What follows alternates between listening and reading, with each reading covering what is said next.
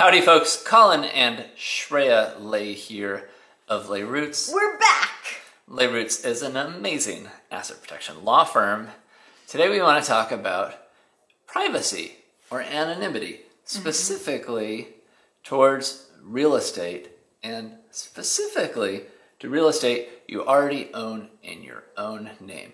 'Cause Yeah. it gets a little It's a little tricky. it's a little tricky, but mm-hmm. hey, Shreya Lay, before we get there, Yes. if you, viewer, have questions about your asset protection plan, setting up your asset protection planning, privacy, anonymity, go to livemorecarefree.com, book a free chat with this young lady here. That's livemorecarefree.com. Yep. Shreya Lay, we get- People do this. They call us. They want to know. They're like, hey, I want to protect this real estate, and part of that, I want my name taken off all these stupid public databases where anyone Yeah. can go online and look at all the stuff you own, where you live, address, For instance, phone number, all this stuff. we just uh, bought a house and they um, published information online about us. We've been getting these life insurance scam uh, Yeah. mail messages. Yeah. So people don't want that. Right, and it's not just you know people looking you up who might want to sue you. It's also annoying to get this endless stream of of junk. But so here's the thing: we get calls from people. They their name is on their property. They're setting up their real estate asset protection plan, and they want their name off. And it's not too terribly difficult to get this privacy or anonymity. You know, it involves one, maybe two entities Colin, I just want to say I Yes, prefer sure. the term privacy over anonymity. Yeah. Yeah.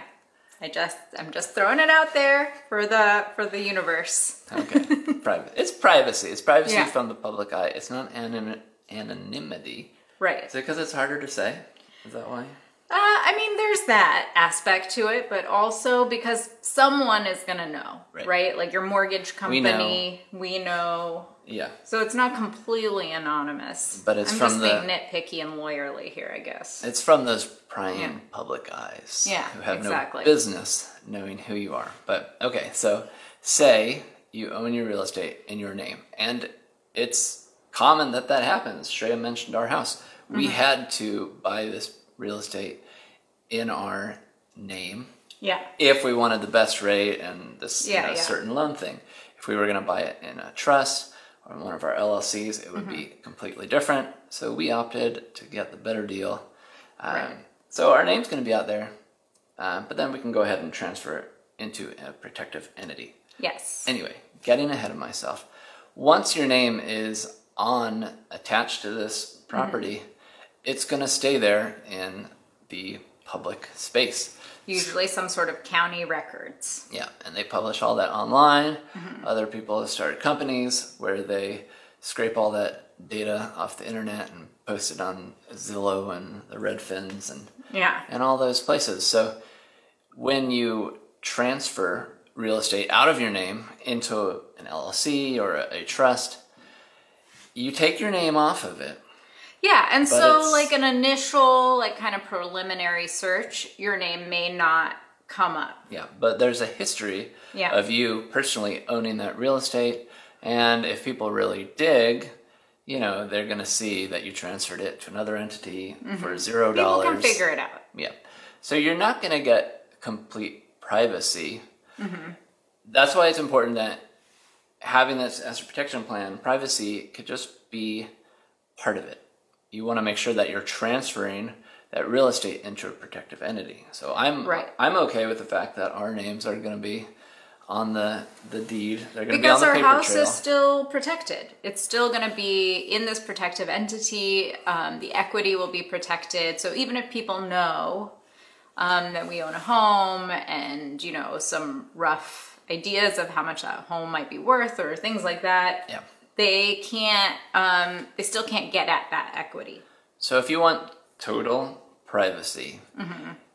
it works when you are acquiring new assets, new real estate. You mm-hmm. go from the beginning and you you know, you buy, you close into your private entity Yeah. And then there's no trace of your name. And then mm-hmm. you also have to think about like who's signing paperwork.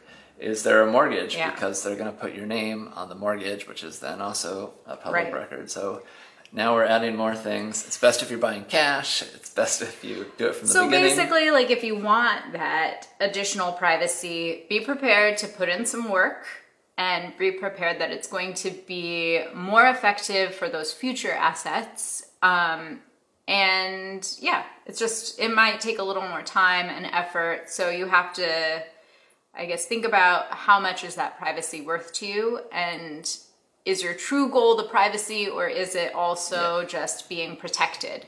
Because if it's being protected you can get some like a little bit of privacy and lots of protection without as much work. Well said, Shreya. I'll take that protection over total privacy yeah. any day of the week. But man, if it cuts down, I guess you're still going to get the spam letters and stuff. It's just going to be in the name of an entity or Yeah. whoever you hired to sign paperwork or convinced to sign paperwork for you. Anyway, dear blah blah trust exactly. yeah Um, so, anything else, Shreya? that was it I think we covered it. Thank you for watching. I don't remember how we end these. If you enjoyed this video, hit that like button. yeah feel free to subscribe Where? Point to it, Shreya. Subscribe there. And get all the latest videos that come out. Yes. Anyway, thanks for watching. Goodbye.